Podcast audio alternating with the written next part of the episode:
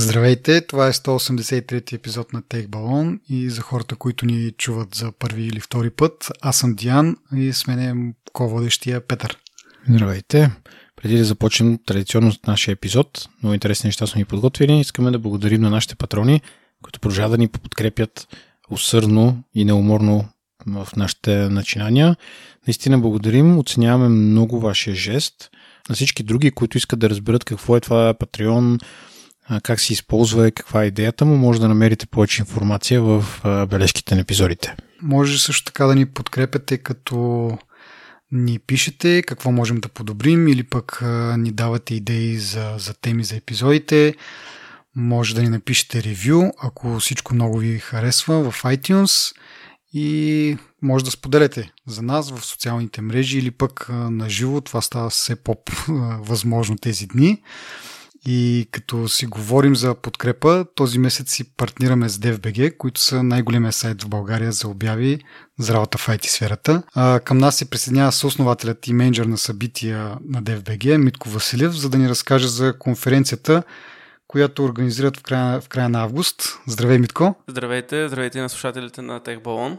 Можеш ли да ни разкажеш за идеята зад конференцията All in One, защото обявените до сега теми не съответстват на сайт за обяви за работа, т.е. не са как да намерим идеалната позиция или как HR да отсеят подходящите кандидати.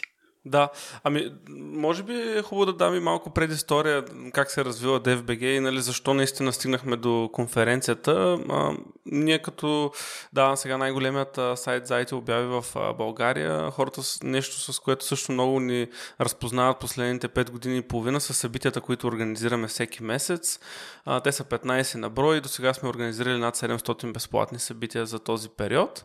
А, конференцията ни DFBG All in One е голямото ни а, събитие събития в годината, където целта е да събереме много лектори и теми под един покрив в края на лятото а, и вече да споделят някои интересни теми. А, това, тази година е петото издание, като конференцията претърпя няколко промени в годините и от 2019 формата мина изцяло към нетехнически теми за IT хора, понеже виждаме, че има нужда е, от това да се говори за така наречените теми, за които хората си говорят по време на обяд, следобедните почивки, но те не намират широка общественост, а камо ли сцена.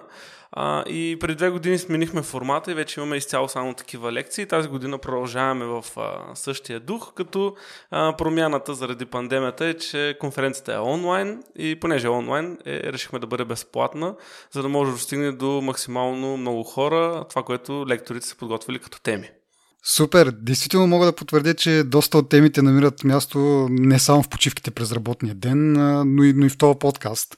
А, може ли с няколко думи да ни загатнеш какво да очакваме? Ами, значи, а, тази година слогана на конференцията, тази година слогана на конференцията е поглед в бъдещето, като идеята е да сблъскаме настоящето с бъдещето и да видим наистина докъде ще ни заведат технологиите, защото безспорно това са нещата, които най-бързо и динамично се развиват в света и по, по този начин движиме абсолютно всичко свързано а, в обществеността.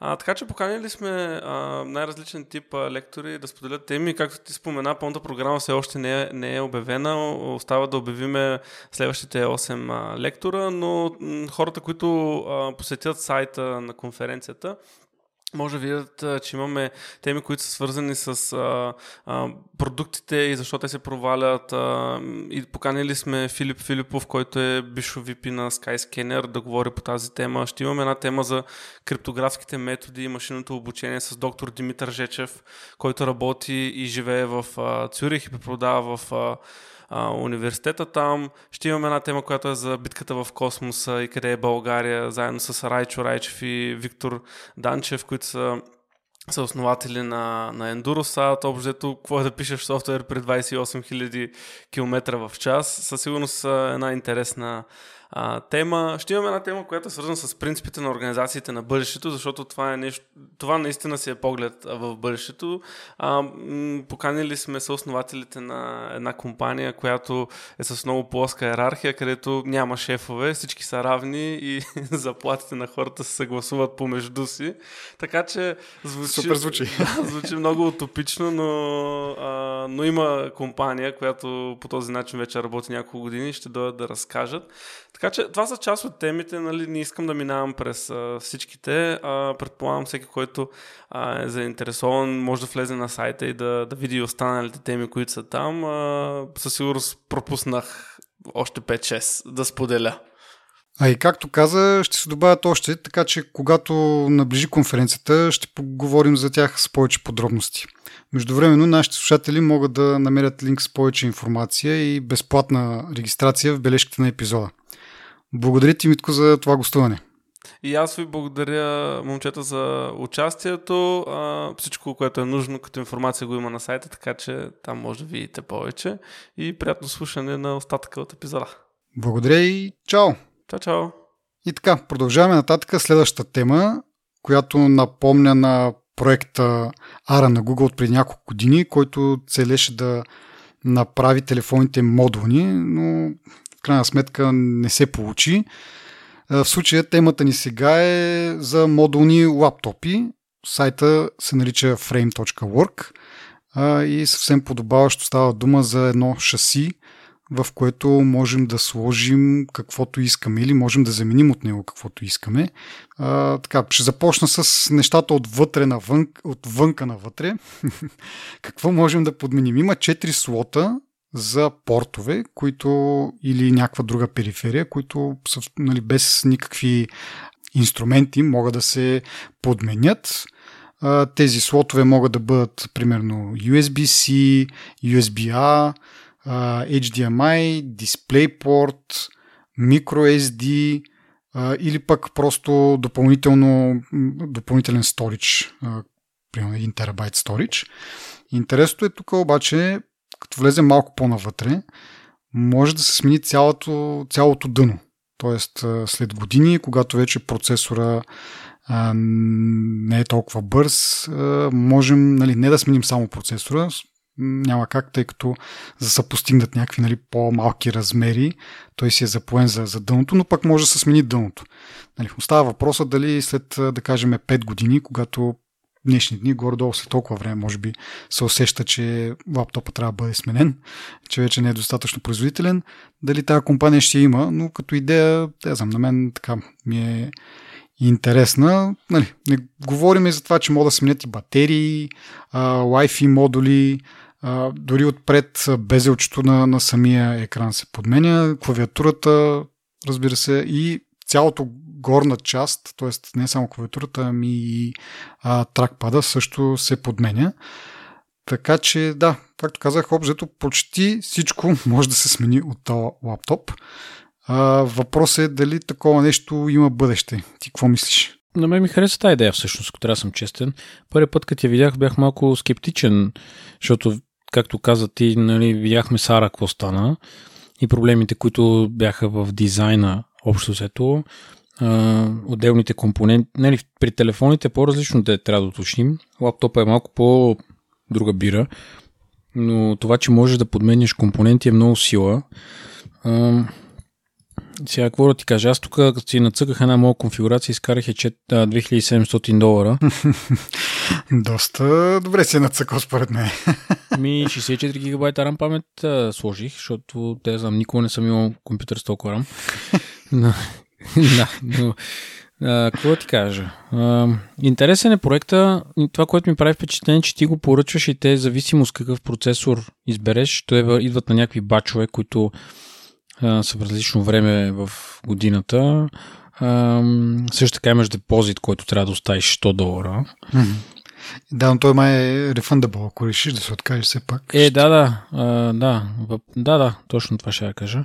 А, не съм сигурен в поддръжката в времето как ще бъде, но тук ми прави впечатление, че можеш сам да си, да си сложиш собствена RAM памет, примерно, собствен диск може да си сложиш. Така че предполагам тези компоненти са заменими, не използват, как да кажа, някакви са специални конектори или... Да, те си, да, стандартни части, които можеш да си купиш от пазара. Да, точно това имам предвид. Може би тези компоненти, които са портове и така нататък, аз като ги гледам с USB-C са вътре, нали, това може би бил проблем нали, след няколко време, но изглежда готино лаптопчето. Не мога да, не мога да, му, да му кажа нещо лошо. Дизайна му не е лош. Не ми прилича на MacBook. нали, това искам само да го подчертая. Да, и между другото, като кажеш MacBook, това ми беше интересно. Как се сравнява по дебелина, защото нали, очакваме да бъде малко по-тромавичък, като има се има предвид, нали, че може доста неща да му се подменят. Ти каза преди малко и за самите телефони, то това не им се получи според мен. Просто няма как да го направят такъв телефон модулен и да бъде някакви прилични размери. В смисъл, това е един от проблемите, да, имаш, има и много други. Но в случая гледам, че 13-инче MacBook е 1,56 см, докато този лаптоп е 1,58 така че дори ако, трябва, ако го заклим, защото е 15,85 мм, 1,59, нали, просто 3 мм по-дебел, съвсем не очаквах за, за модулен нали, такъв лаптоп да, да бъде толкова тънък. Имайки преди тук, като гледам портовете, нали, някакви HDMI, дисплей портове, стандартните си бая, големички портове, но въпреки това са успели да ги вмъкнат в, в това шаси. И да, доста прилично изглежда и дори след време си мисля, дори да, да кажем, няма вече поддръжка, не можеш да си а, смениш процесора, това не го прави по-малко лаптоп сега. Смисъл, ако сега си купиш стандартен лаптоп, след 5 години не може да му смениш процесора, така или иначе. А пък цената, мисля, че поне базовата, мисля, че не се различава много от стандартните модели или ако го нали, направиш конфигурацията подобна, която ти си направил, може би ще излезе същите пари или не. Не знам, не съм гледал скоро конфигурации на лаптопи. Аз ще го сравня с MacBook, защото за, за 1000 долара мога да си купиш M1 MacBook. Нали. А, пък аз съм вече на 2757. А, нали, и там, и, да речем, имаш два порта USB-C, но с един док всъщност експандваш супер много, нали, и скоростите са си Thunderbolt и нали, говорим за смислен input-output. Нали. Единствен, единствения минус, който виждам аз е евентуално, защото пак казвам, не съм гледал скоро конфигурации, ако заради тази модулност по някакъв начин аналогичен продукт, който си го купиш просто така от магазина, без възможност да, да подменеш нищо, струва значително по-малко пари. Нали? Иначе в другия случай, ако разликата е малка, ми купуваш го с идеята да, го под, да подменяш нещата с времето. Ако това не е възможно, ми разликата не е била така иначе голяма от самото начало. Аз си получил един нали, не по-лош лаптоп, отколкото от магазина. Готино е, готино е. Съгласен съм, нали? Добре. Следващата тема ни е свързана с Apple, които упражняват така доста сериозен натиск върху известни а, ликари. А, от, отправили са дори а, такива заплашителни писма с съдебни последствия за хората, които разпространяват а, някакви слухове, които нерядко се оказват истина. Даже си има цял сайт, наречен MacRumors. Сега изведнъж решиха да, да натискат по тия хора. Всъщност, ако започнем отзад напред, тия хора всъщност взимат слуховете от а, хора по заводи и така нататък, нали? дизайнери, които работят за Apple. Всъщност, дори да, да смисъл ликарите, дори да, да ги започнат да ги натискат по някакъв начин, и то всъщност само в щатите могат да упражнят такъвто и да е контрол, защото Минчико, примерно, ако живее в Япония, нали сещаш какъв шанс имат, какво, какво ще му направят? Предполагам, че там има някакви закони, които могат по някакъв начин, но да, прав си, че те всъщност слуховете идват от, да кажем, от заводи, от supply chain и ти ще заглушиш един-двама известни, ама някой друг ще почне да придобива популярност, като почне на, на него да са нали, като се пренасочат ликарите към него. Нали, реалните ликари, които са нали, вътрешни хора някакви за, за компанията. Аз четох следното нещо, което е доста интересно и това е, че хората, които участват в производствения процес или в тези вериги за доставки, където ти ги споменаш, те всъщност тези хора, те са подписали нали, non-disclosure agreement или uh, не знам как е на български това. Ами някакви клаузи за поверителност. Да, задължават се да не изнасят информация, която е свързана с бъдещи продукти на Apple или с каквито и да е продукти, нали, зависи как е формулирано в тази клауза. Но когато това вече изтече и това попадне в моите ръце, в твоите ръце, Джон Просър, който да е, нали, това вече не е тайна, защото аз, ти, той не сме се ангажирали с тази клауза. Нас не, ние, ние, не, сме, ние не можем да бъдем подсъдни за това, че а, споделяме нещо, mm-hmm. някаква информация.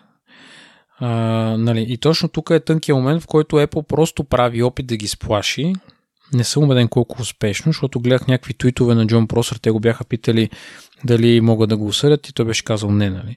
Сега, може би има някакъв, а, някакъв момент, в който тези хора всъщност правят пари от тази информация, защото нали, фолари и така нататък, рекламодатели, нали, зависи кой какво прави подкасти, вебсайтове, да казваш, нали, макромурс. Нали, те хора правят пари от тия неща. Много е възможно по тази линия някой да им каже нещо, нали. Mm-hmm. Не съм сигурен как е формулирано и как би изглеждало като нали, в съда това нещо. Не съм чул до момента да има някой от тези хора да бъде осъден просто ги сплашват. Не мисля, че това ще е успешно. Винаги ще си има слухове, по един или друг начин те ще излизат в публичното пространство, ако трябва анонимни хора ще ги постват. Да, точно това казвам, че дори да, да, да успеят по някакъв начин да ги сплашат, да ги заглушат, други ще се намерят. Нали?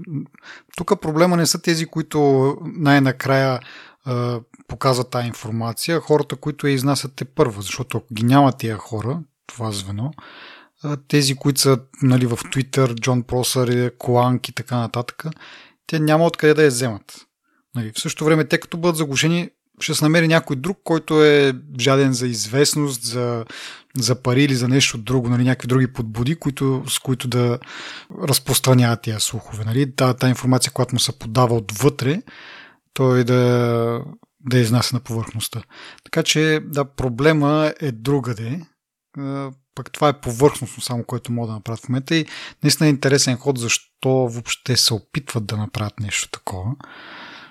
Аз си го мислех същото, още повече, че има големи подозрения, че всъщност Apple контролирано пускат а, а, слухове, за да държат хайпа високо и за да може, когато Samsung, примерно, януари-февруари пуснат нов телефон, те обикновено в, начало, в началото на годината ги пускат, да речем до март месец, нали, хората да, да са заинтересовани да чакат iPhone всъщност, а не да те ходят да си купуват Samsung. Защото ти като инвестираш две години договор с, да изплащаш нали, телефон, всъщност после дори да искаш iPhone, не е невъзможно естествено, ама все пак нали, е някакво усилие, което ти ще кажеш, «Е, майната му сега телефон е, нали? Да, определено. Или, или нещо като сгафят и веднага излиза някаква новина такава, която до някъде оправдавам, а без те, те сами да се оправдават, ами като някакъв слух от някъде, така че да, аз съм на мнение, че има такива контролирани неща. И малко даже напомня на тази стратегия на, на Windows, които нали, Microsoft нарочно не са го заключвали така добре в ранните му години, за да, за да се краква по-лесно и за да могат да го ползват повече хора и да, да свикват с него и в един момент той да бъде някакъв едва ли не задължителен софтуер. Така че тук нещо подобно а, имат полза от тези ликове. Нали, както каза ти, дали ще е когато някакъв конкурентен продукт излиза и все пак да, да се покаже, ей, ние сме тук, не, не забравяйте, или когато има някакъв критичен момент, в който те не могат да си позволят да коментират директно, но въпреки това намират начин да, да си покажат и тяхната гледна точка. Сега, действително в някои случаи провалят им големите разкрития, нали, като има някакво събитие и там да ахнем и да охнем, а, но пък в същото време се поддържа и някакъв интерес, така че някакъв баланс а, може би трябва да се постигне. Интересите хардуери да, да не изтичат, но все пак да има някакъв поток, поточе от информация, да знаеме, че не са заспали там, а работят по, по някакъв бък, който всички други пищят, че се случва. И така. Еми да, в смисъл, да. Тъпа стратегия, обаче работи изглежда. М, да. Добре, а, следващата тема е относно Apple TV Plus съдържание, което излиза на DVD.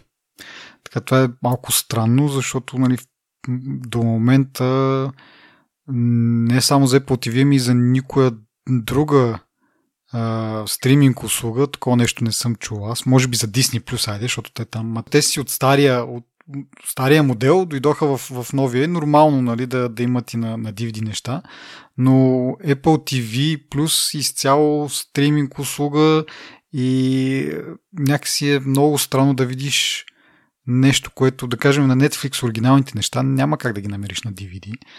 А тук това се случва с... А, всъщност не знам дали казах, с Defending а, Якоб. Но тук май разковничето е в това, че всъщност то не е точно оригинално съдържание за Apple TV+, а те са го купили от а, Paramount, мисля, че като а, продюсър и явно договорът е бил такъв, че те имат ексклюзивни права за стриминг, но след някакво време а, може да се пусне на DVD и оригиналната компания, която е разработила този сериал, да, да печели от това. Което нали, повдига малко въпроса, кои други неща, които реално Apple си е просто купила, не е разработила вътрешно, можем да видим на, на DVD. Нали? И в същото време явно не е задължително да имаш абонамент за Apple TV+, просто трябва да изчакаш около две години и можеш да го гледаш на, на DVD, да си го купиш.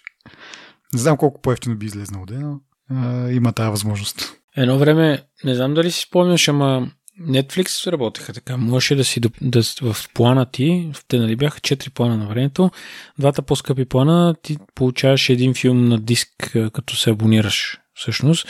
Даре, обаче те, те май бяха филми, които са си на някакви други студия. В смисъл, не знам дали включваха оригинално Netflix съдържание. То по това време нямаше много оригинално съдържание на Netflix, да. бих казал. Те да Даже... не кажем, че ако се върне малко по-назад, те от това стартират. Просто са абонаментна услуга и за филми, но нали, не разработени от тях, не, не от тяхното студио, а, и ти ги пращат на DVD, преди интернета да стане достатъчно а, бърз, за да мога да го стримваш. А, нали, всеки месец получаваш там по, не знам, едно или две DVD-та, нямам представа, избираш си ги, чакаш ги не знам колко време и ги гледаш на, на DVD-то си. Така че нали, то, това е съвсем в корените им, но сега вече а, доста по-малко такова съдържание има от, а, от външни студия. И това, което е оригиналното им, със сигурност не мога да го намериш на DVD. Съгласен, да. Всъщност аз имах друго убеждение, може би, но че всъщност независимо дали е лично твое съдържанието или е купено от друго място, тези стриминг услугите според мен до известна степен поубиха дисковете и, нали, да не знам, мисля, няма много смисъл да трупаш във вас стелажи с дискове, но пък а, не съм сигурен, че качеството на звука и на картината може да го докараш по същия начин, нали, както на Blu-ray диск. Така че... Е, особено ако говорим за Netflix и а? на 1000% прав, защото там, нали, въпреки, че се води 4K качество, компресията е толкова жестока, че да. Еми да, в смисъл това имам предвид ясно, нали, че сега не знам кой би си купил диск. Те в магазините ги продават по един лев филмите. Нали, стари филми да е не го да точим да, да, и, не, да. и не буре, нали, но все пак кой си купува дискове, аз тук имам една чанта на времето за вестниците ги пускаха. Тия филми си ги сваляме сега. Ми, не знам, всеки с вкуса си. Да. Но, да. Аз, между другото, без малко да, да се подлъжа да си купа Apple TV устройството новото, защото излезна една новина, че до края на юни месец, всъщност, който активира а, Apple TV устройство, получава една година, както това си е било откакто е излезнал Apple TV Plus а, като абонамент. Получаваш една година безплатно, но след, т.е. от началото на юли, вече този период се намалява на 3 месеца само. И аз такъв, е, бързо, бързо, дай да взема Apple TV-то, че да имам една година Apple TV+. Plus. После обаче, нали, поразмислих малко, викаме, сега няма чак толкова много съдържание да излиза. Ще купя след някакво време и за тия три месеца ще наваксам каквото са изкарали за тая една година, вероятно. А, така че да.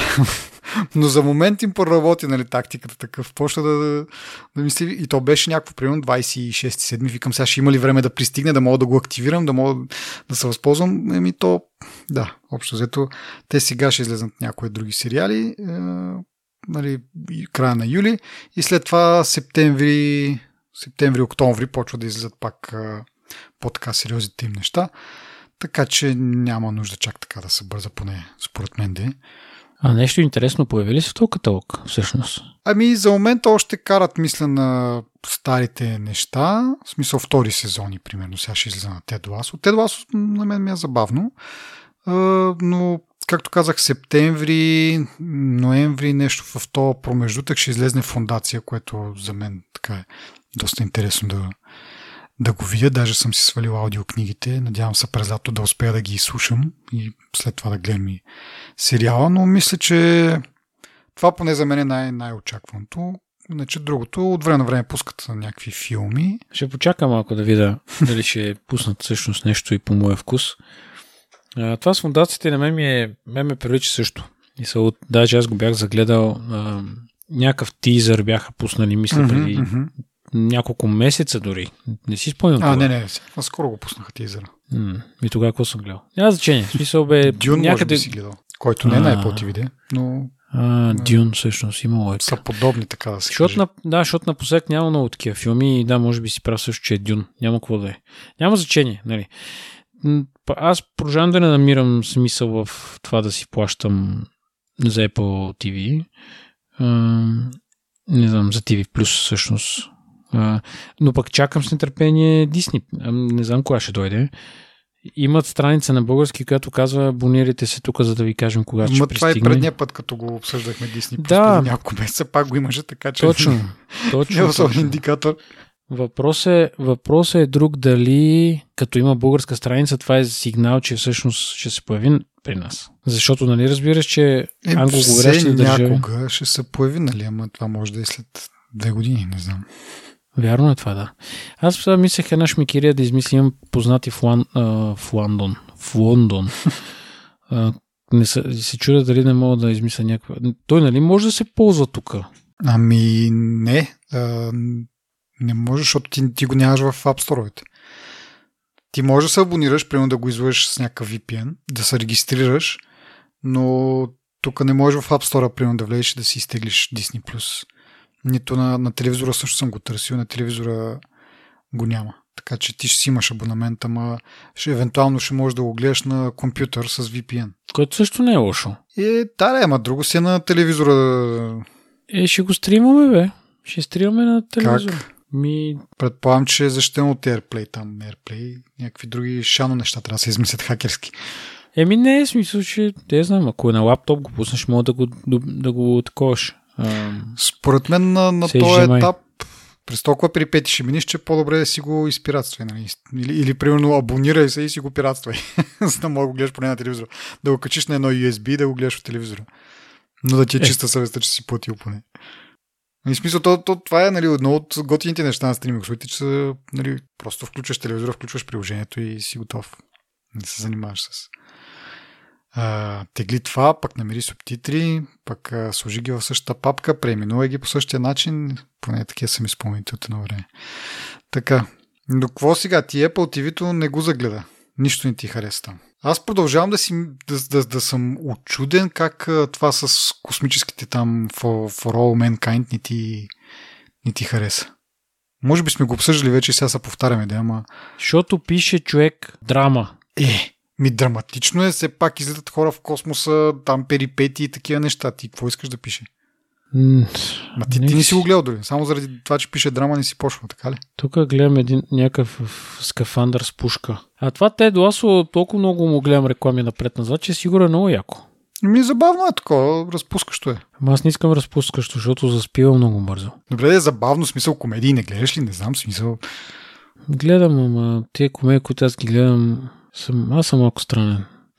Добре, може, добре, може да пробвам това с uh, For All the Mankind. Да, тествай. го. Ама много ми е, интер... много, много е видим този, а, как да кажа, тази повторяемост на тематиките, как да кажа, в смисъл на жанра, айде не на тематиките, защото те са различни нали, по теми, но жанра е един и същ общо взето, е около драмата се върти, вър, върти всичко и не знам как това минава за качествена телевизия, нали, смисъл за качествено съдържание. Смисъл, по-скоро въпрос е как това става, как това го, го прави по-качествено, нали. Защото понякога нали, то е по-скоро натоварващо в един момент да изгледаш половината каталог на TV+, нали, вътре само драми и да се чуеш нали, коя вена да средиш точно. Мисля, няма много...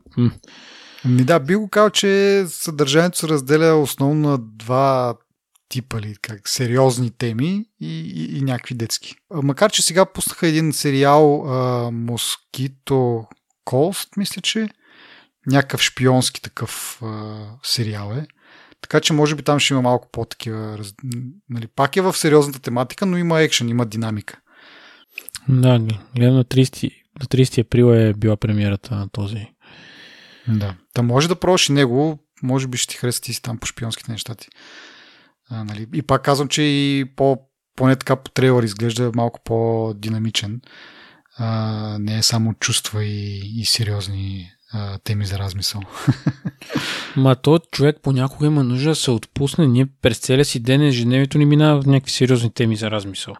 Ти ако и вечер си пуснеш нещо да си мислиш сериозно, то бах ти живота човек, къде го живееме. То затова вечер си пускам, примерно, а, аз гледам тук едни ком, комедийни анимации, които далеч не са за деца, нали? С някакъв адския черен хумор. Много повече ме отпуска това, отколкото да седна да мисля за проблемите на още някой, който, нали, освен всичко изкарал пари от вече са го снимали. Еми, да, да. Пробвай.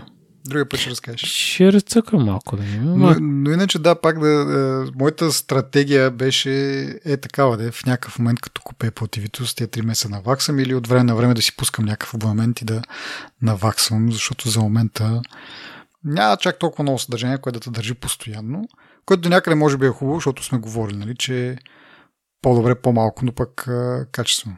Защото сега в момента плащам за HBO, ама HBO няма нищо в него. Няколко месеца подред нищо не излиза. Смислено. Mm. Джон Оливър от време на време. А, оправиха ли апа да мога да различаваш адекватно съдържанието им? Същия си е. Ясно. Да. Знаеш какво ще... Иска да кажа, оня ден в Twitter мисля да го напиша, ама бях толкова впечатлен, че забравих. а, за PlayStation са апдейтнали апа за HBO Go mm-hmm. и вече, вече сме в 21 век и можеш да прецъкваш по 10 секунди напред и назад. А, нали, и, и по-смешното е, че работи по-добре от това на Netflix, защото Netflix на, назад можеш да връщаш адекватно, обаче напред, сякаш трябва, като натиснеш един път напред и то ти не ти прехвърля 10 секунди, трябва да натиснеш два пъти, което ти прави 20 секунди, мисля, или 30 секунди. И трябва да се върнеш малко. В смисъл има някакъв бък там по-скоро.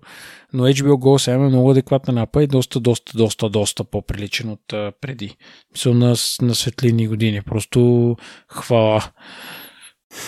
Добре, следващата тема, отново свързана с Apple, а, но по-скоро един анализ на The Wall Street Journal, според а, който сега, когато са а, пуснали в действие тези а, правила и тези функционалности за ограничаване на, на тракването, доста голяма част от бюджетите за, за реклама, за онлайн реклама, се прехвърлят към Android потребителите, което ми стана супер смешно, че не стига, че по принцип, нали, като ползватели на, на iPhone и на iOS, имаме тая опция да, да не ни тракват, през различните приложения.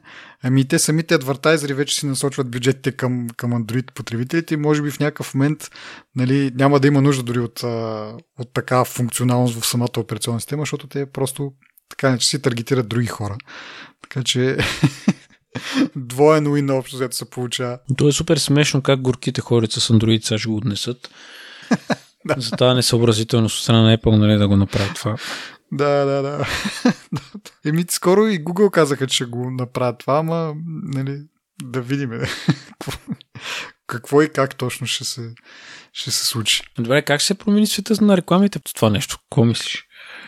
Еми, какво ще е? Просто ще бъдат по-нерелевантни. В смисъл, аз вече го виждам, че а, повечето, така като тръгнат, а, като тръгнеш да отказваш а, някакъв вид тракване, дори тук кукис нали, в а, браузъра на, на компютъра, и ти казват, ама сигурен ли си, защото ти пак ще получаваш, даже мисля, че скоро преинсталирах Viber на телефона и те ме питаха, нали, така и така, искаш ли персонализирани реклами? Аз казах не, те казаха, ама ти пак ще получаваш реклами, само че няма да бъдат толкова а, нали, ти бъдат толкова полезни, няма да бъдат толкова нали, на практика таргетирани, нали, но те се опитаха да го изкарат по такъв начин, че просто няма да са ни полезни. Така че те вече се опитват по този начин.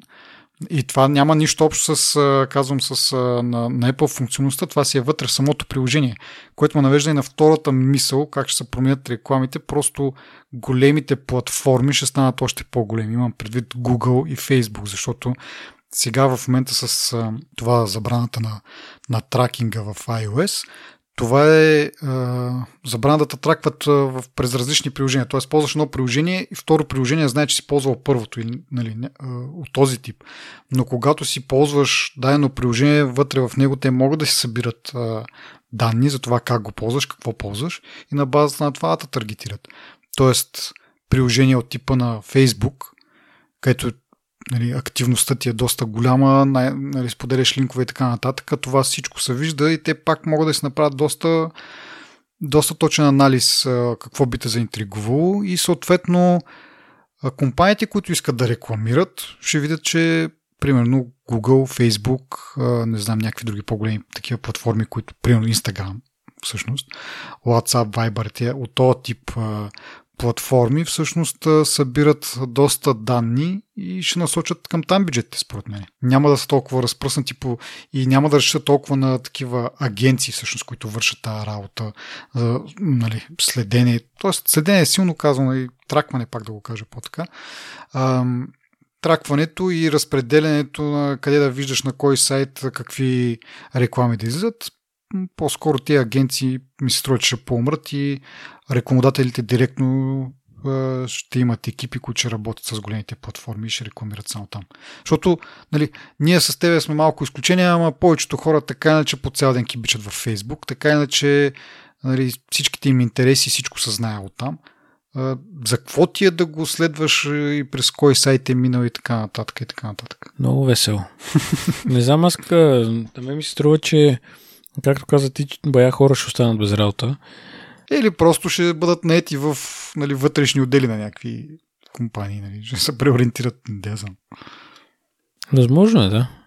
Да. То в, в, в този ред на мисли, нали, този iCloud Private Relay, който сега настъпва в iOS 15, ще има подобен ефект, защото докато този тракинг, той е по-скоро за, въжи за, нали, блокира приложенията, да не те следят от приложение на приложение.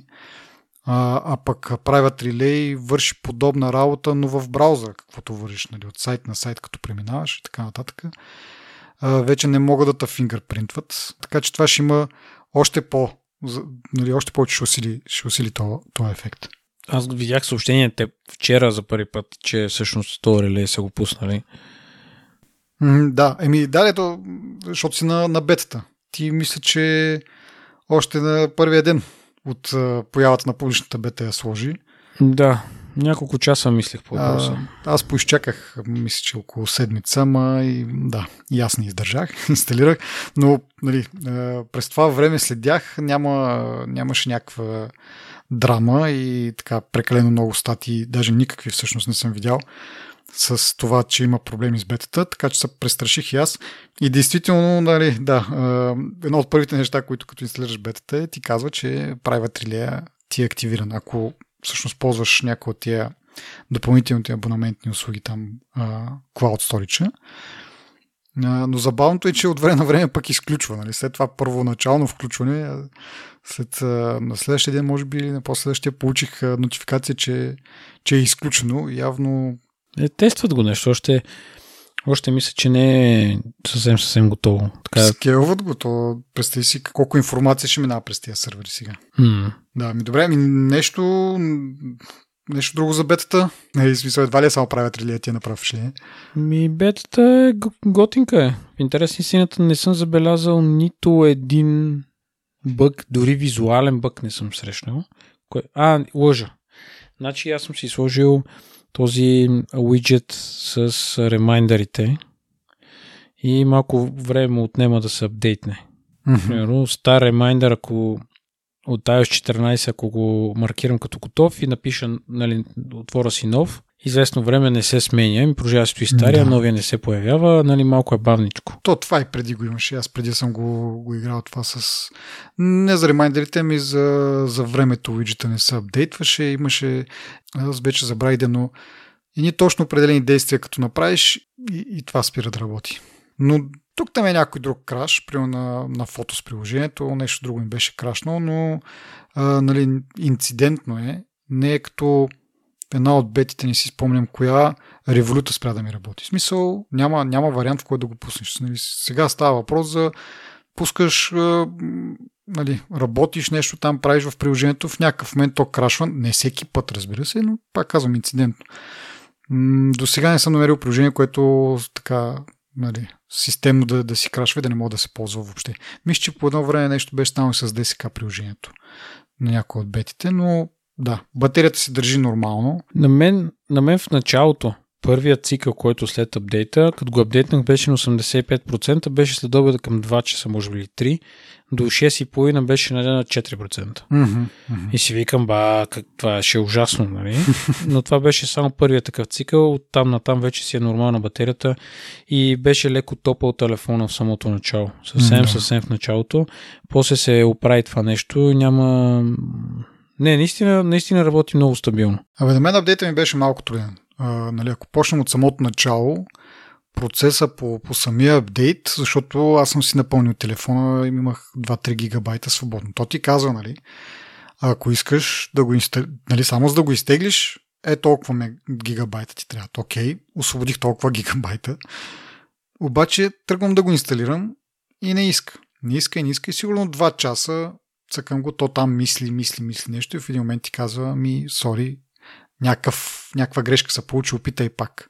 В много от случаите, нали, като излезна от този екран, като влезна обратно, отнема му супер много време да открие, че всъщност вече е даунлоднал апдейт. В смисъл стои на една черна страница и мисли нещо. В някакъв момент открива, че има, че има апдейт вече даунлоднат и ми предлага да го инсталирам. Цъкам да го инсталирам, пак чакане, чакане. Докато не освободих още пространство, нали, още поне един гигабайт, може би. Там триех приложения. А, но супер тъпо, че не ти казва, нали, имам нужда от толкова пространство. Нали, то ми го казва в началото, но явно след това е имал нужда от още повече. И това никой не ти го казва. И, и два часа викам, бе, какво стана тук? Нали? Напред-назад, едни цикли, рестартирах го, не ще и не ще. В крайна сметка разчистих малко пространство и, и тръгна. Успях, инсталира го. Нали, вече след това, както казахме, Apple Relay е така ма изненада с един прозорец да ми каже, че, че е активиран и, и почнах да, да, разтък, да разтъквам някакви, някакви работи. Мапса ми направи впечатление, че вече май запазва какъв, какъв е последният изглед, който си използва, защото аз на картата, като тръгна да търся нещо, обичам да ми е в сателитен режим. Променям го на сателитен режим, следващия път, като пусна приложението, пак е на това, нали, който е някаква рисувана карта там. Аз така не мога да се ориентирам. Сега, освен че са сложили май повече изгледи, тества го, запомня си на, на какъв ти е последния изглед, което е. За мен е плюс. Аз знам, че ти не ползваш маус, така че едва ли те впечатлило това нещо. Ме, пусна го да го разгледам, нищо интересно и успях. Да. Времето изглежда интересно, нали, визуално, ама данните все още са на, на The Weather Channel. Нали, както и преди говорихме, няма и помен от Dark Sky. Сега не знам за хората, които са в щатите, дали и на тях им пише Weather Channel, пък нещо друго на Dark Sky, но при нас е това.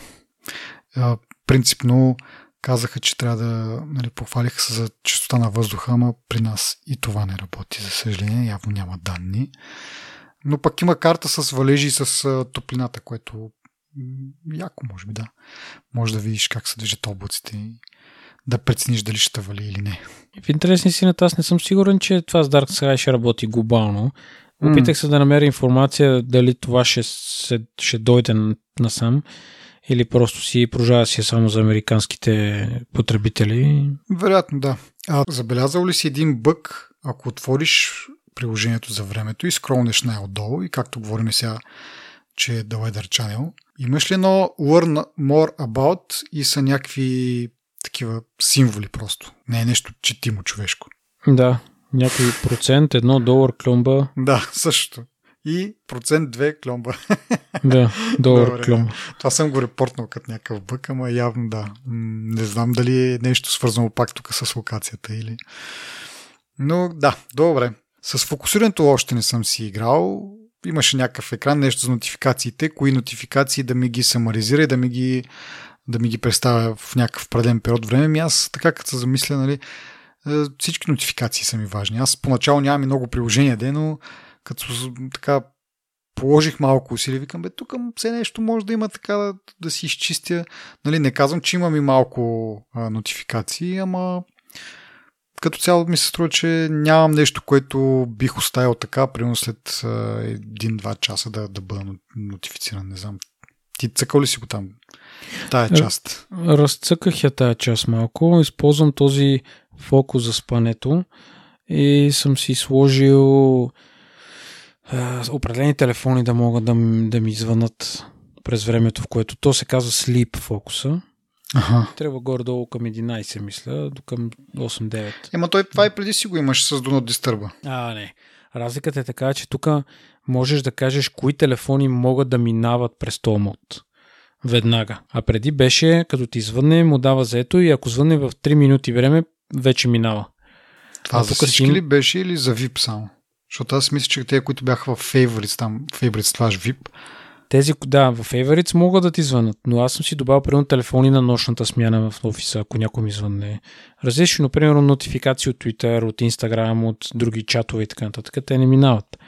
Само 10 телефона там на някакви хора, колеги съм ги сложил и, например, още 10 телефона на приятели. И съм сложил сутрин в 8, примерно, и вечер в 6 часа да ми показва тази, това самари на нотификациите, което Mm-hmm. Нали, също го рекламираха. Ама си избрал някакви определени приложения, които да, да станат. Избрал съм си, ама то е крайно безмислено, защото аз нямам толкова много приложения, които да ми пращат някакви нотификации. Те са AliExpress, примерно, някакви от този сорт, нали, 3-4 програмки са само, които на дневна база имам един, един notification пряко сили.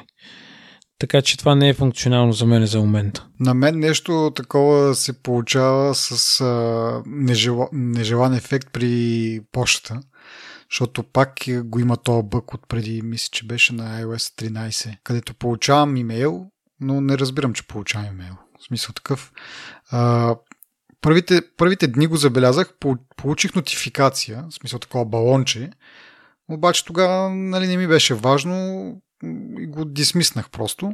След това обаче забелязах, че нямам това червеното нали, с цифричката, колко непрочетени имейла имам.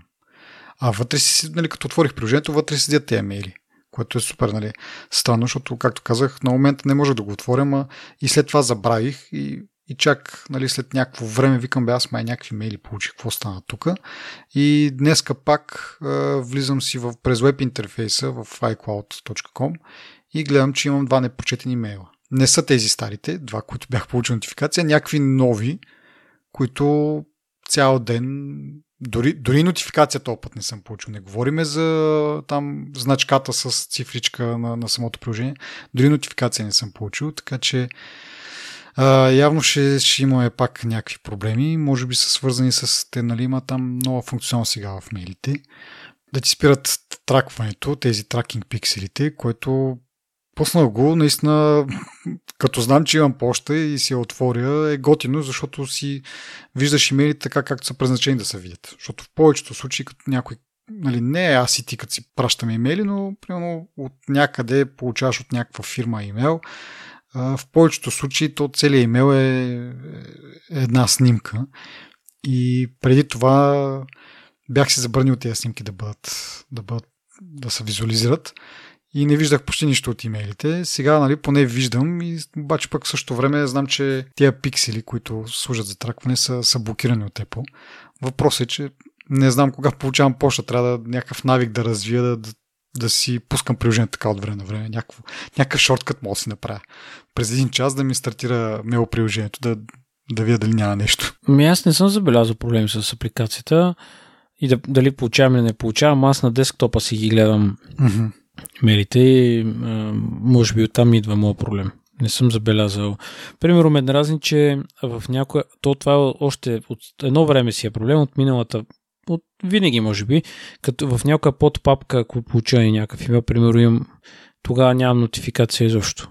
И е, да, тук говорим за в инбокса и просто няма нищо. Но иначе пък разцъках това, тази нова функция, която може да си създаваш адреси много е готино. Значи преди поне, или поне така го бяха представили, че когато си правиш регистрация в някакъв сайт през iOS устройството или през Mac всъщност, а, то ти предлага да си създадеш някакъв такъв дъми адрес едно и да го ползваш само за това, да не си даваш истински имейл адрес. Оказва се обаче, че ти можеш предварително да, да си ги създаваш тия. Тоест, а, нали, в случая както и предния път говорихме, аз а, в ежедневието си ползвам Windows компютър и нерядко пъти през него искам да си направя някаква регистрация. Нали? И в този случай мога предварително да си създам дъми имейл адрес и просто само да го, да го ползвам в, в тази регистрация. И след време, като реша, че е прекалено много ма спаме, да, да го изтрия. През, даже през uh, iCloud.com могат да се менажират тези, адреси. Така че въобще не е нужно да, да боравиш с iOS устройството, нали, защото в някои случаи на големия екран е доста по-удобно да ги свършиш тези неща. И с кефи, че, че го има това вече като функция. В Яхото го имаше това от много давна и аз затова не, издадох се, че ползвам Яхо. Ползвах, ползвах Яхо точно за такива цели, защото можеш там да си създаваш безброй много някакви дъми адреси и, и за всяка услуга, в която се регистрирам, която не ми е мега важна, да си ползвах отделен имейл адрес и като почнат да ме спамят, знам кой ми е продал данните. И точно заради това ползвах Яхо и един път дам на един колега и той не те ли е срам да ползваш Яхо, бе? Нали, ние тогава тествахме нещо, де затова му, му давах.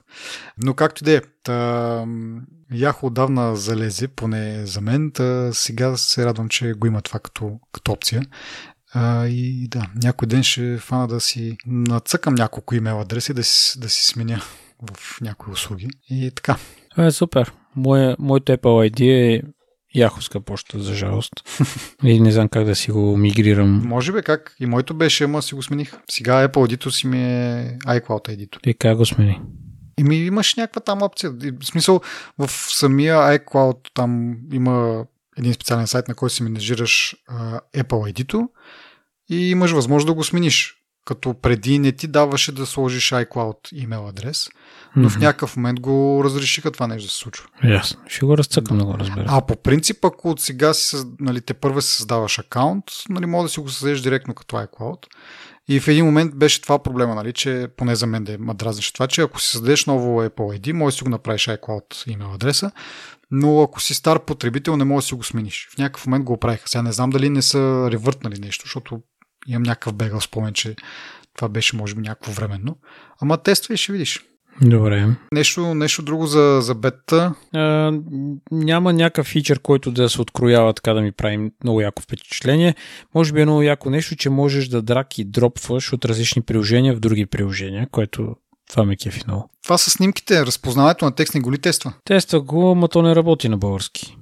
И работи, и не работи на български. Защото а, като съм снимал нещо нали, с български текст, разпознава, че там има текст. Обаче като го цъкнеш да го копираш този текст, да видиш какво е разпознал, то реално го не се опитва ми го обръща на, на нещо като шлокавица, ама не е баш и шлокавица. Примерно чето си става 4, ито става N. В смисъл такъв, Вижда, че има някакъв текст, обаче тъй като не разбира от кирлица и го, и го до най-близкото нещо го, го обръща, така че не е много полезно. Ама иначе е яко такова, защото при едно ден отивам пред някакъв магазин, той в обедна почивка нещо, снимам витрината, на която има телефонни номера и после директно селектирам телефонни номери и звъня, което преди трябваше да го преписваш, нали, да го помниш и някакви такива истории. Това и аз го ползвам, да е всъщност. Ама, нали, само за телефон. Абе, я кажи, а, нали има една функция, дето като снимаш някаква котка или някакво животно растение и ти появява се една иконка, където ти казва каква е породата на котката и това как се изкарва. Не знам. Това ще да кажа и аз, че все още не съм успял да разпозная или телефона ми не е успял да разпознае обекта. Имам снимки то няколко читави на котки, обаче не ми дава никаква опция нали, да, да видя порода или нещо от този род. Едната ми теория е, че просто нали, е някаква куча марка и не разпознава порода. И, или другото е, че това отнема време да бъдат как кажа, обработени всички снимки и може би не е стигнал до тази точно снимка да, да разпознае. Въпреки, че за текста, ама за текста не съм търсил много назад. По-скоро тия по-скорошните снимки, може би те ако са а, приоритизирани, и другото нещо, което не съм успял е това разпознаване на текст в реално време, т.е. да отвориш камерата. Мисля, че това също го показаха, че просто в процеса на снимане то може да ти разпознае текста. Е, това не съм, не знам, нещо трябва да се цъкне. Не съм го търсил много надълбоко, де. Не знам дали е някаква опция някъде трябва да се цъкне, но в вече снимана снимка работи за текст. А, но да. И другото е и тази екзив информацията. На мен поне ми е полезна, защото, както преди малко споменах, а, доста неща се наложи да изтрия, за да мога да, инсталирам бетата. И сега съм а, така от време на време си попреглеждам стари снимки и трия такива, които са, нали, да кажем, нямат особена сантиментална стойност. И това, че мога да видя колко е голяма снимката, също помага при решението. Нали. И, и другото е, че можеш да ги геотагваш което не знам mm. за тебе колко ти би ти било интересно, ама нали, както е установено в този подкаст, аз съм то а, фена на, на снимките и на правене на различни спомени и такива неща и понякога спомените са базирани на локация, а пък като си снимал с нещо друго, примерно с екшен камерата, като съм снимал някакви неща, там няма геотагинг и те като се смесят. Понякога някои неща липсват, Та сега може допълнително да се добавя, което ще ми е явно следващия проект, след като си изтрия безполезните снимки и след това да почна да тагвам стари снимки, да са снимани с стандартен фотоапарат или, или екшен камерата. Ама аз искам нещо да кажа. Аз докато инсталирах а, бетата, при мен също имаше проблем с мястото, но то ми вика, а, налага се да се изтрият няколко програми временно, за да се инсталира апдейта и аз казах, окей. 3-4 пъти ми го показа това съобщение, накрая явно си изтри каквото му трябва и си гредна. Аз не съм трил нищо сам. Така ли? Абе, да. аз, го, аз го получих това като съобщение, обаче си мислих, то това само ми, защото нищо не прави, не се освобождава място. И викам, това сега сигурно само така, нали, пасивно-агресивно ми казва да си изтрия. нали. Няколко приложения трябва да бъдат изтрити, демек аз да отида да ги изтрия, да сами няма да се изтрият. Не, не, само си освободи Аха. място и си и след това ти ги инсталирал обратно сигурно. Е, аз не разбрах кои приложения е изтрило. И аз, понеже съм махнал една страница с да. 100 приложения, просто не съм търсил какво има, какво няма. Направи впечатление, че им започнах с 6 гигабайта и приключих с 10 гигабайта свободно. Така че явно, може би има изтрити някакви неща, които не са ми никога трябвали всъщност. Що може не са ти залипсвали? Да, е сега 7 гигабайта всъщност. Да. Еми да, и само последно да продължа за, за спомените, за снимките и за спомените де. А, не мога да ги, да ги споделям. Не знам защо ти. Можеш ли да влезеш? Имаш някакви спомени генерирани там в фотосапа, само да ми кажеш. Имам, разбира се. А можеш ли да ги споделяш? Защото на мен бутончето ми е такова сиво, нали, неактивно. При тебе как е? Ми чака да намеря някой. Имам 4 меморита. И къде трябва да... А, да, и на мен ми е сил. Сигурно ли ти? А, добре. Защото си мислех, понеже нали, то сега вкарва такива музика от Apple Music, а не е някакво там нещо, което е специално за Memories. В смисъл такъв, че това си е стандартна музика, която можеш в принцип да слушаш. И, и аз като не съм абонат на Apple Music, може си мислих, че е заради това, че е един вид да не споделям някакво авторско съдържание по този начин. Ама ти си си абонат и при тебе е сигурно, че може би е да. някакъв, някакъв бък или нещо този род. Не е едва авторско съдържание, просто може би не работи функцията в момента. Да, да. Друго нещо, което първоначално говорихме, когато го обявиха, е това за завещанието. А, тогава не помня какво точно казахме, как точно работи, но сега ми е малко по-ясно, защото го цъках там да видя какво точно се случва. Накарам аз се мисля за някои неща, но да. Както и да е. При завещанието а, когато го активираш и посочиш човека, който може да поиска възстановяване на някакви данни, то, нали, снимки по-скоро мисля, че беше и някои други неща, ам, този човек трябва да представи нали, смъртен акт и ключ, специален ключ. И аз в началото бях много объркан какъв ще е този ключ, някаква парола ли трябва да помни този човек, но всъщност се оказва, че ти като го активираш това нещо, то ти дава да си разпечаташ нали, тази информация. То е някакъв като ключ, като си криптираш хард диска, нали? Сещаш то дълъг стринко. И с QR код. И това нещо ти дава вариант да го... Не, то нямаш друга опция, да може да го принтираш само и да го дадеш на този човек, на който си завещаваш нещата. Ако нещо се случи, той да го има и по този начин да докаже, че ти действително си му дал това, това право. Но не, както казах, не е парола или нещо друго, което трябва да помни или да знае, примерно, за твоя, за твоя акаунт. Просто нещо, което да седи в сейфа и в случай на най-лошото да, да се използва. Добре, като стане най-лошото, какво конкретно ще искат от твоя телефон? Ми аз, примерно, снимки бих казал, че би било най-важното. Защото, как да се каже, в нашето семейство аз съм а, човека, който пази тези неща. В смисъл, тя и съпругата ми снима много, но реално погледнато аз после събирам от нейните, решавам кои са сполучливи, кои не са и един вид като семейния фотоалбум е на моя телефон на практика. Нали, аз и аз си пращам някои неща, но не всичко. И да я знам, в някакъв момент могат да решат, абе, помниш ли еди къде си къде ходихме, ми нямаме снимки оттам, защото баща ти снима, пък то остана на неговия телефон. Добре, да, всички снимки са ти на твоя телефон. Да. А не са в облака. Еми в облака са, ама са в, с моя, в моя акаунт в облака. Ама те се синкват като бекъп или в галерията? В галерията. Е, защо просто не дадеш на жена ти юзернем и паролата от iCloud ти толкова?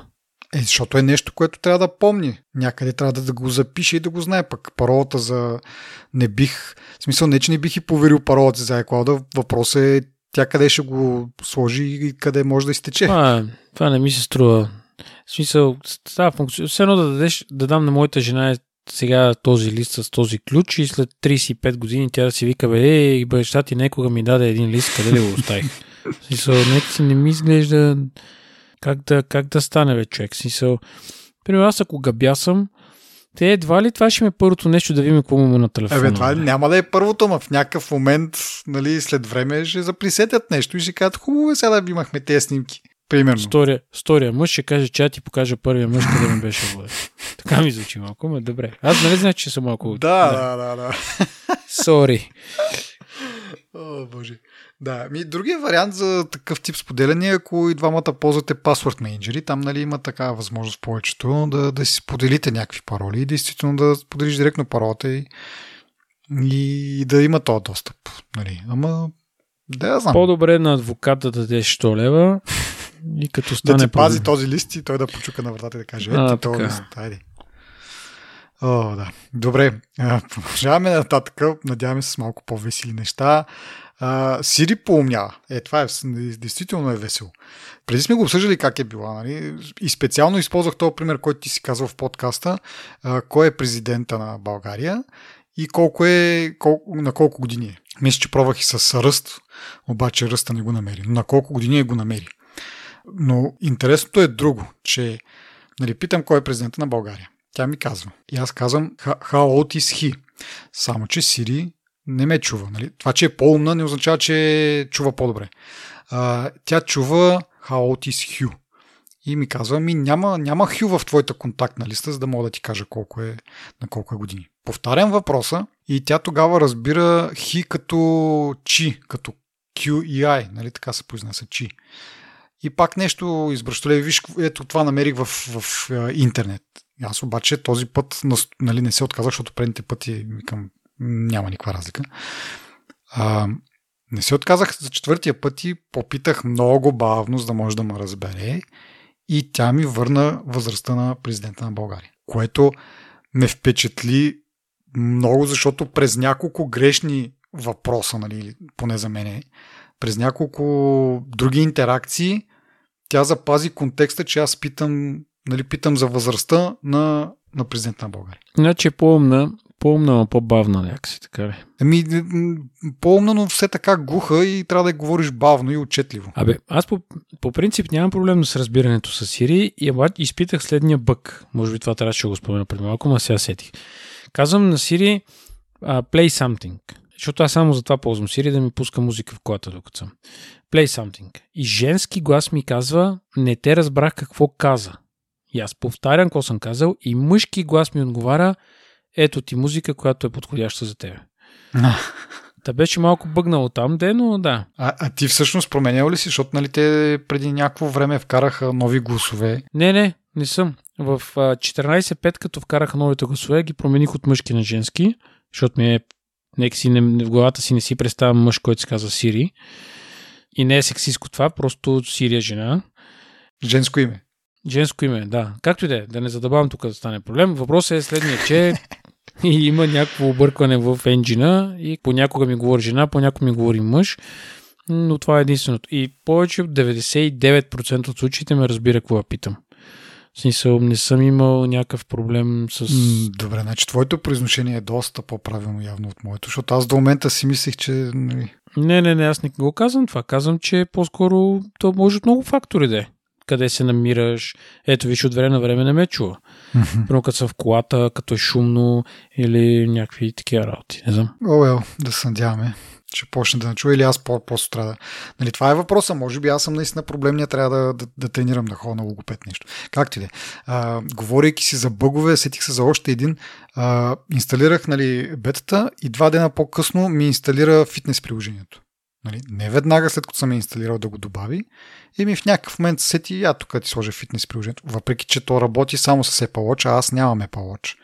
Нали, това е едно на ръка, но просто ме впечатли това, че в някакъв момент, два, два дни по-късно се сеща, бе, я тук. То, то, това е много яко. Аз искам да го разгледам това фитнес плюс. А, не фитнес плюс. Говоря фитнес приложение, което там, нали, си гледаш а... А, тия кръгчетата, които се затварят като вървиш, Ясно, като ставаш ясно. така нататък.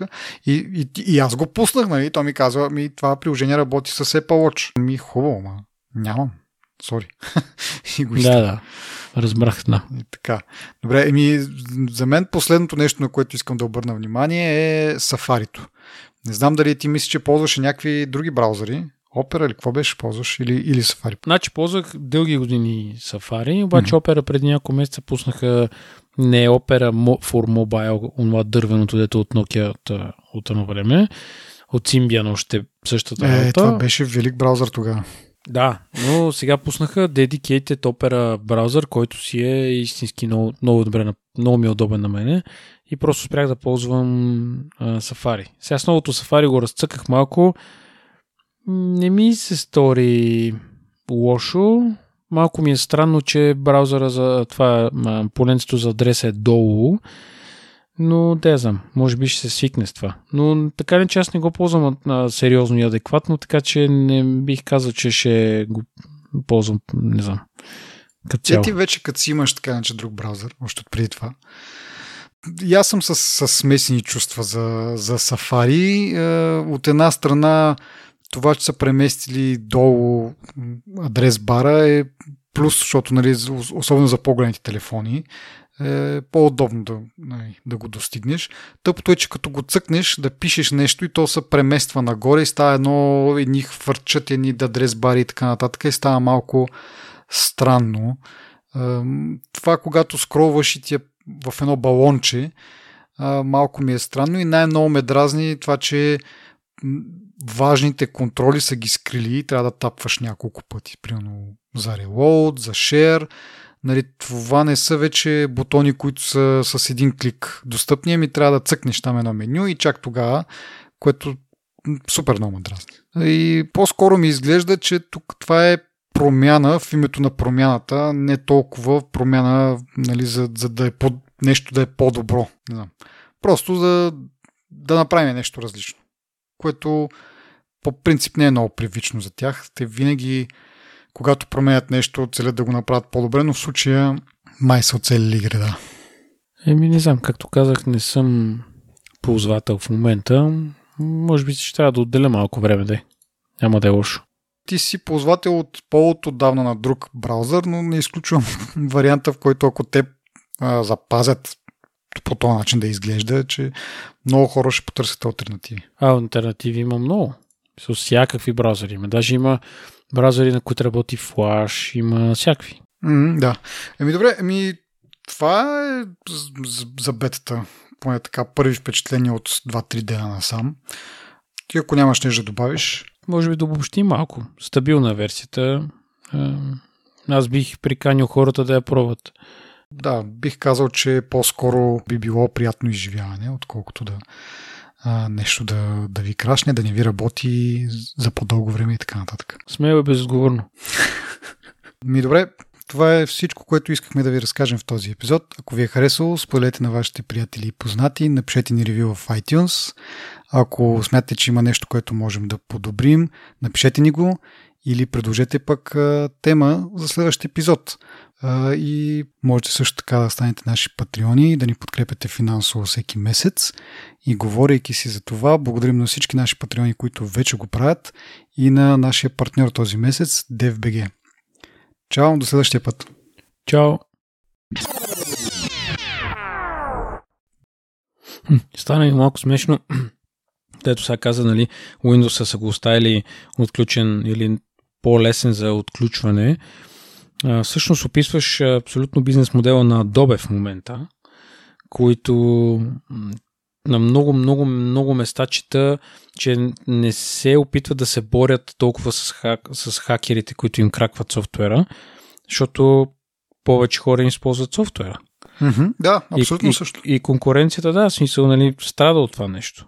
Сега, друг е въпрос колко е бъгаво, нали, тия неща не са важни в случая. Важен, важна е стратегията, че нали, те без това си получават достатъчно големи суми от хората, които се абонират, за, да речем, които си купуват Windows, айде да не примера са Adobe, ама с Windows, тия дето ще минат няколко хиляди хора. Да, няма... ма ти имаш път, такива enterprise клиенти, в смисъл в, в света на, на Windows, е, на Microsoft и от друга страна за, за Adobe, както кажеш, свикват. След това тези хора, като станат професионалисти, като заработят за някое студио, там не мога да си позволиш да работиш с крак на софтуер, ще си го купиш много ясно и ще купиш това, на което ти имаш опит и знаеш как да работиш. Нали, Ама... въжи, въжи и за двете неща така. Само да уточним, че ти, е, че ти, ти в къщи се учиш на кракнатия софтуер, но като ти е студиото, там ти е купен Да, продукта. да, точно, точно, точно. Смисъл, ти си винаги на плюс. И другото, което сега се замисляме, че едно време, когато моя първия компютър, не всичките ми приятели около мене, сигурен съм, че и ти, студенти в технически университет, мисъл, ако Windows беше не беше толкова лесен за хакване, ти представяш ли си, че всички, целият свят сега щеше да е на Linux, сигурно? Mm-hmm. Айде, не целият свят, ами бедните райони и региони, където, мисъл, едно време, нали, като имам, имам един приятел, който живее в Чикаго, ние с него започнахме тогава, при, да речем, 2000-та година, 2001 да се интересуваме от такива графични софтуери, работи и така нататък. И някъде имаше една статия в PC Computer ли беше, или PC World, не си спомням, някакви списания си купувахме вътре имаше за пиратския софтуер. Нали? И седим и си коментираме с него и казваме, добре бе, ви са толкова го няма то пиратски софтуер. Ние няма, няма как да се научиш на това нещо. Ние нямаме пари да си позволиме и не сме само ние, нали? Смисъл, много хора, да речем, само университети, лаборатории, фирми, такива нали, организации, които имат бюджети някакви, могат да си позволят да си купат скъпи софтуери, при Мая, аз съм изхабил не знам колко години от живота си с този софтуер. Даже за малко да не завърша девети клас заради него, няма значение. Но той, но той струваше една турба с пари, смисъл пари, които аз, да речем, продължителни години не, не съм ги виждал, нали, работейки за 180 лева заплата, примерно в малко магазинче за компютри в Самоков. Те, то струваше някакви хиляди долари, разбираш? В смисъл, преди да го, преди да го купя Autodesk. Mm-hmm. Говориме не знам, 2000, не знам коя е, втора, трета. Мисля, ако го не е имал този софтуер, никога няма ти да се научиш да правиш нещо. Нали, и само искам да подчертая, че аз не подкрепям пиратството, но казвам, че в времена и условия, в които не можеш ти да си позволиш това, ние трябва всичките сме станали зидари, строители, да, нали, защото това е било достъпното тогава. Да. Кой може да си позволи скъпия Windows, който беше 300 долара или нещо от този сорт на времето XP, примерно.